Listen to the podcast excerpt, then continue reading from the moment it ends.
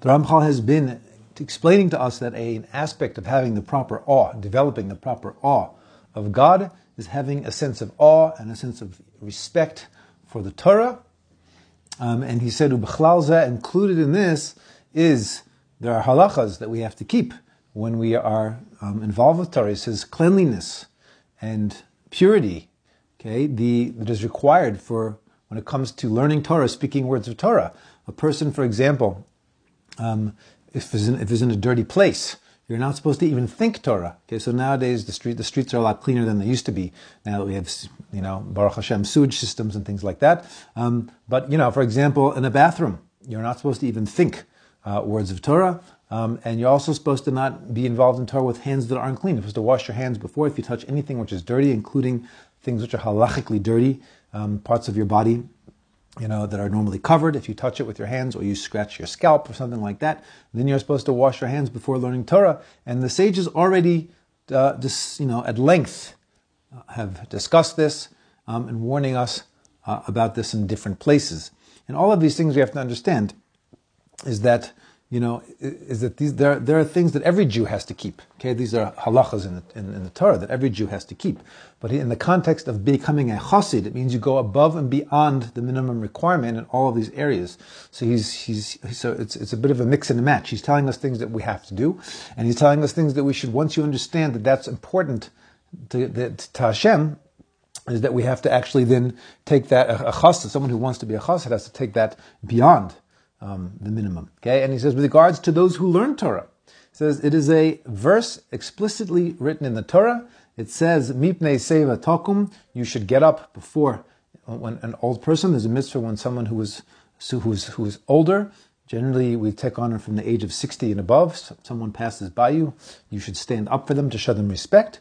V'hadarta panei zokin, and you should and you should show respect to the to the elder. Now, the elder is the, the sages tell us, the Torah already told us for an older person. So a zakin means an elder in wisdom.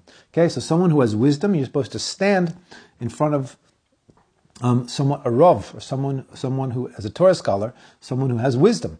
And from that, and that, that's halacha again for everybody. But from that, we learn all that, all the different types of honor that it's possible to do um, is fitting for sure for someone who's trying to become a chassid to do. Meaning not just to, so that's, that's the, the Torah may have a few examples of how we are supposed to respect uh, Torah scholars. But saying you should take that beyond, okay? And, and, and they already told us in the Gemara that it says, Yirei Hashem Yechabed, that one should give honor to those who fear God. And this is talking about Yehoshaphat Melech Yehuda, that the, the Yehoshaphat who is the king of, of Yehuda, of the southern kingdom, um, which this is quite extraordinary if you think about it. He's the king of Israel. Okay, he's the king. Uh, he's a descendant of King David.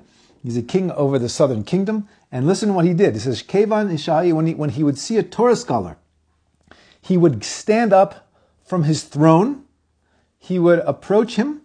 He would give him a hug, give him a kiss, and the king would say to him, Rabbi, Rabbi, Moiri, Mori, my rabbi, my rabbi, my teacher, my teacher.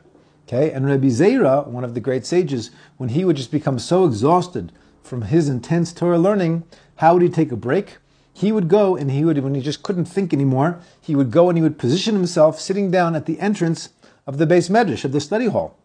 Then for and and why? Because any Torah scholars who would pass by, he could still do the mitzvah of standing up for them as they pass by. So all of these things we've already we've already seen them. That, these are things that God um, is, tells us is important, that God favors, He wants these things, and He has revealed His highest wisdom, his, his highest will with regards to these things. And given that that's the case, so any person who desires to make to give nachas to Hashem, nachas to their Creator.